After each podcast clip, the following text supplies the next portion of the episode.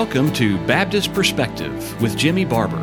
Whether you're listening while driving home from work, sitting with a hot cup of coffee, or making dinner, we hope this podcast will be thought provoking and edifying. Now, here with today's episode is Jimmy Barber. Today we will begin our study of ecclesiastical government by looking at some reasons why this subject has become confused and clouded.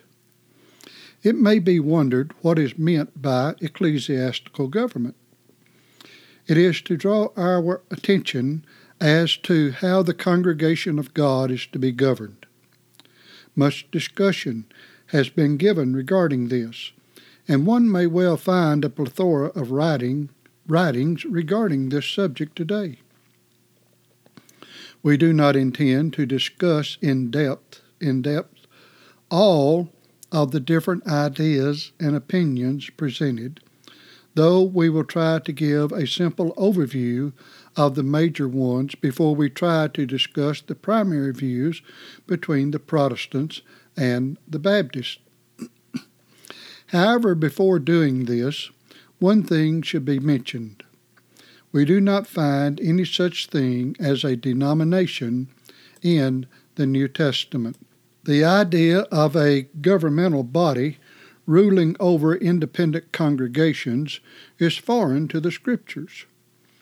Equally, since the New Testament congregation is not anything like the Old Testament under the theonomic rule of the nation of Israel, we must not impose that governmental system on the assembly today. We are under the New Covenant, and it is not an extension of the Old Covenant as discussed in previous podcasts. Therefore, denominational headquarters with a ruling structure imposing laws and regulations as to how a congregation is to function is totally unscriptural.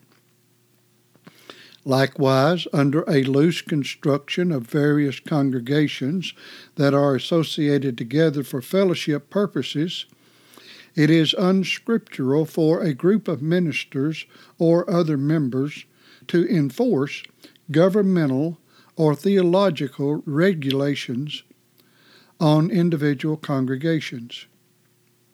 By this, we see that denominationalism as is generally practiced today, is totally unscriptural. Naturally, when a group of congregations are like minded in doctrine and practice, they are often denominated, either by themselves or by others, by some term or name. Often, the name assigned to an individual congregation will denominate it. For example, when a congregation incorporates a word like Baptist, Presbyterian, Methodist, or some other word in its name, it is denominated. Even when using a non generic name such as such and such church, it is distinguishing it from all others. That is, it is denominated as not being anything else because the basic definition of the of denominate according to Webster's 1828 dictionary is to name. In fact, the word itself is of Latin origin which means to name. The dictionary further defines the word as follows To name, to give a name or epithet to, as a race of intelligent beings denominated man. Actions are denominated virtuous or vicious according to their character. The reason I am enlarging on the obvious is because some people or congregations will say something like, I am, or we are not, of a denomination. I or we don't belong to anything. While I understand what is meant by such statements, the fact that they associate with a certain theological ideology or practice, they have denominated themselves as such. Therefore, we need to be clear when we use the word so that we do not mislead those who do not understand the difference. With this being said, allow me to emphasize again that denominationalism and denominational hierarchy, as is practiced today among people who profess New Testament Christianity, is unbiblical. Scripturally, there is no highest ecclesiastical authority. Scripturally, the only ecclesiastical authority is the New Testament congregation. I believe a further confusion regarding this subject is the use of the English word church in the New Testament. Webster's 1828 dictionary gives nine different meanings to this word. For the first and primary definition, it is a house consecrated to the worship of God among Christians. The Lord's house. This seems to be the original meaning of the word. The Greek to call out or call together denotes an assembly or collection. But Lord, a term applied by the early Christians to Jesus Christ, and the house in which they worship was named from the title. So, church goods, bona ecclesiastica, the Lord's day, was dies dominica. And that's the quote from Webster. A dictionary of the English language by Joseph E. Worcester, printed in 1864, gives the following Church, which is a noun. This English word comes from the Greek, Greek kuriake or kuriakon. Kuris is Lord. The Anglo-Saxon is kirke or surke or surkerke. The Dutch Kirk, the German Kirke, Swiss uh, Danish Kirke, Scotch Kirk. That's if I pronounce those correctly. The word appears to have been originally derived from the Greek through the Anglo Saxon. The Gauls on the lower Danube, as stated by Dr. Trench, were first converted to Christianity by Greek missionaries from Constantinople, who imparted to them the word kuriake or kuriakon. That's this where this English word church comes from. And the Gauls lent the word to other German tribes, including the Anglo Saxon. Then uh, Worcester gives a quote from Trench.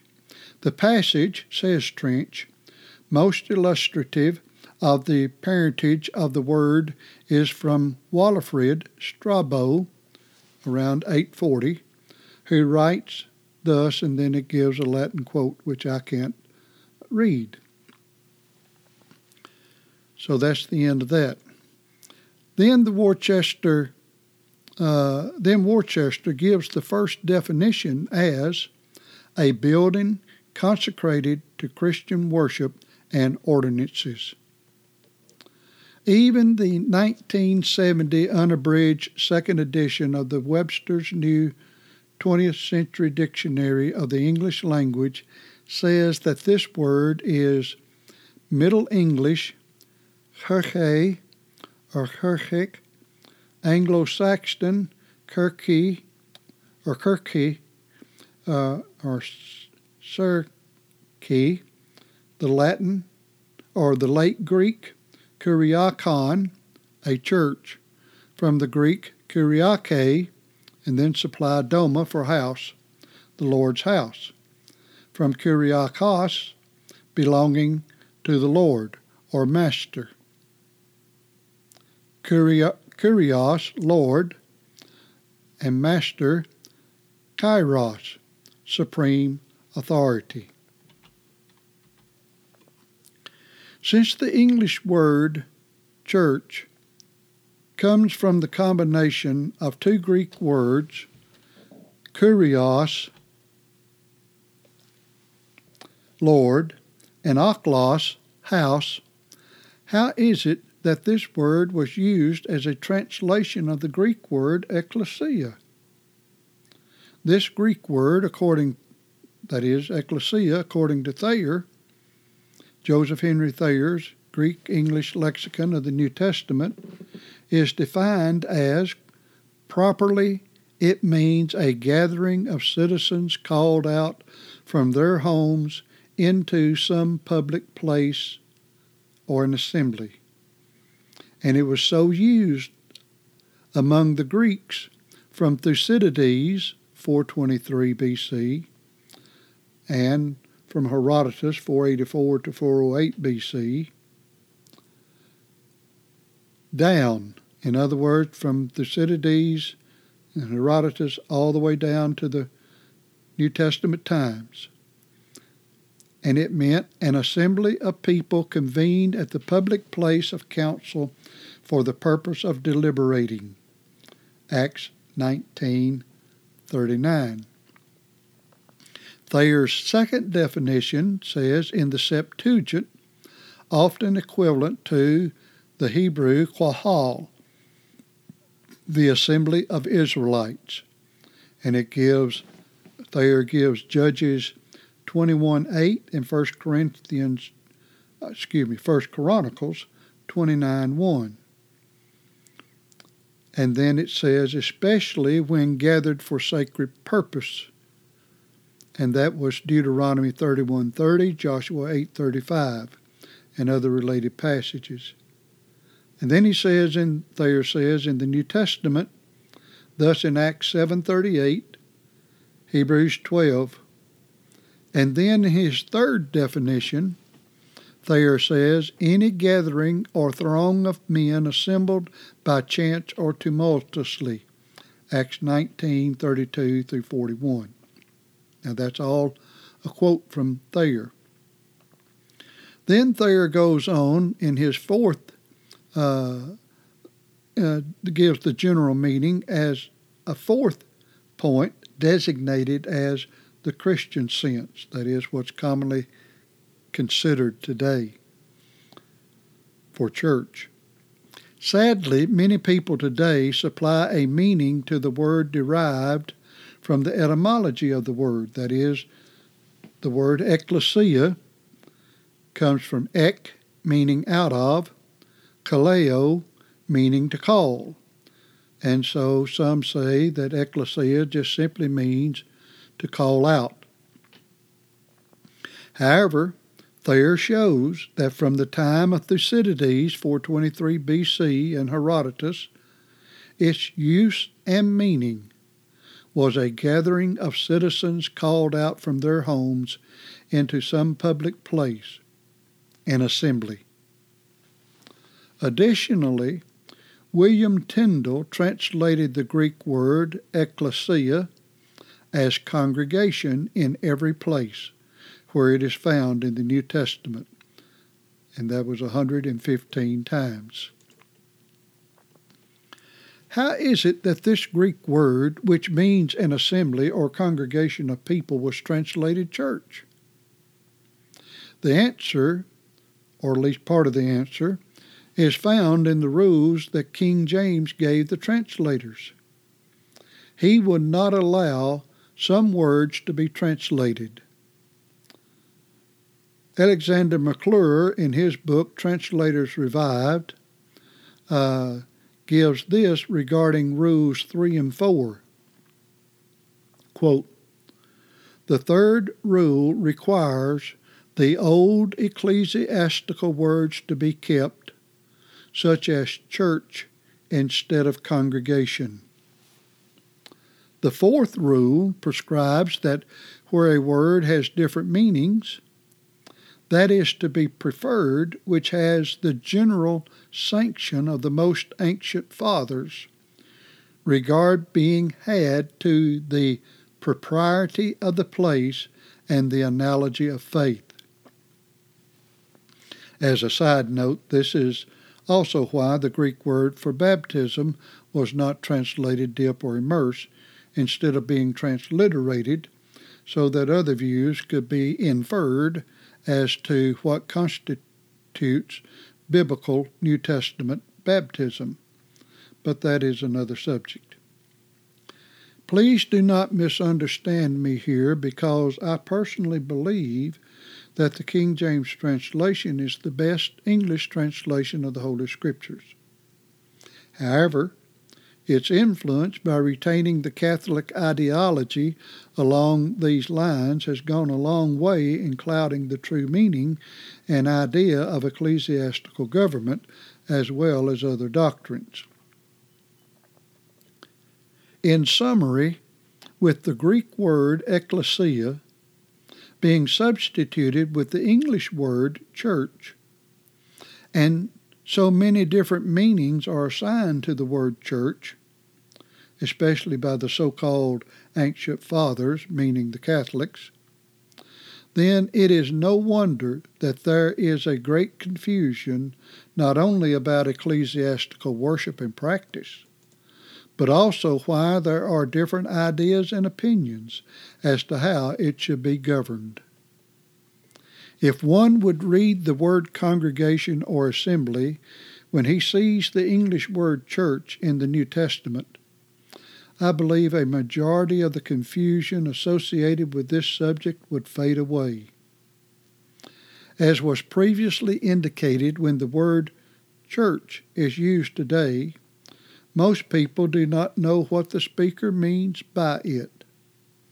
Unless the listener knows what the speaker believes, or unless the speaker plainly says what he is talking about, he, that is the listener, is left to his own opinion as to what the speaker means. However, our time is up for today.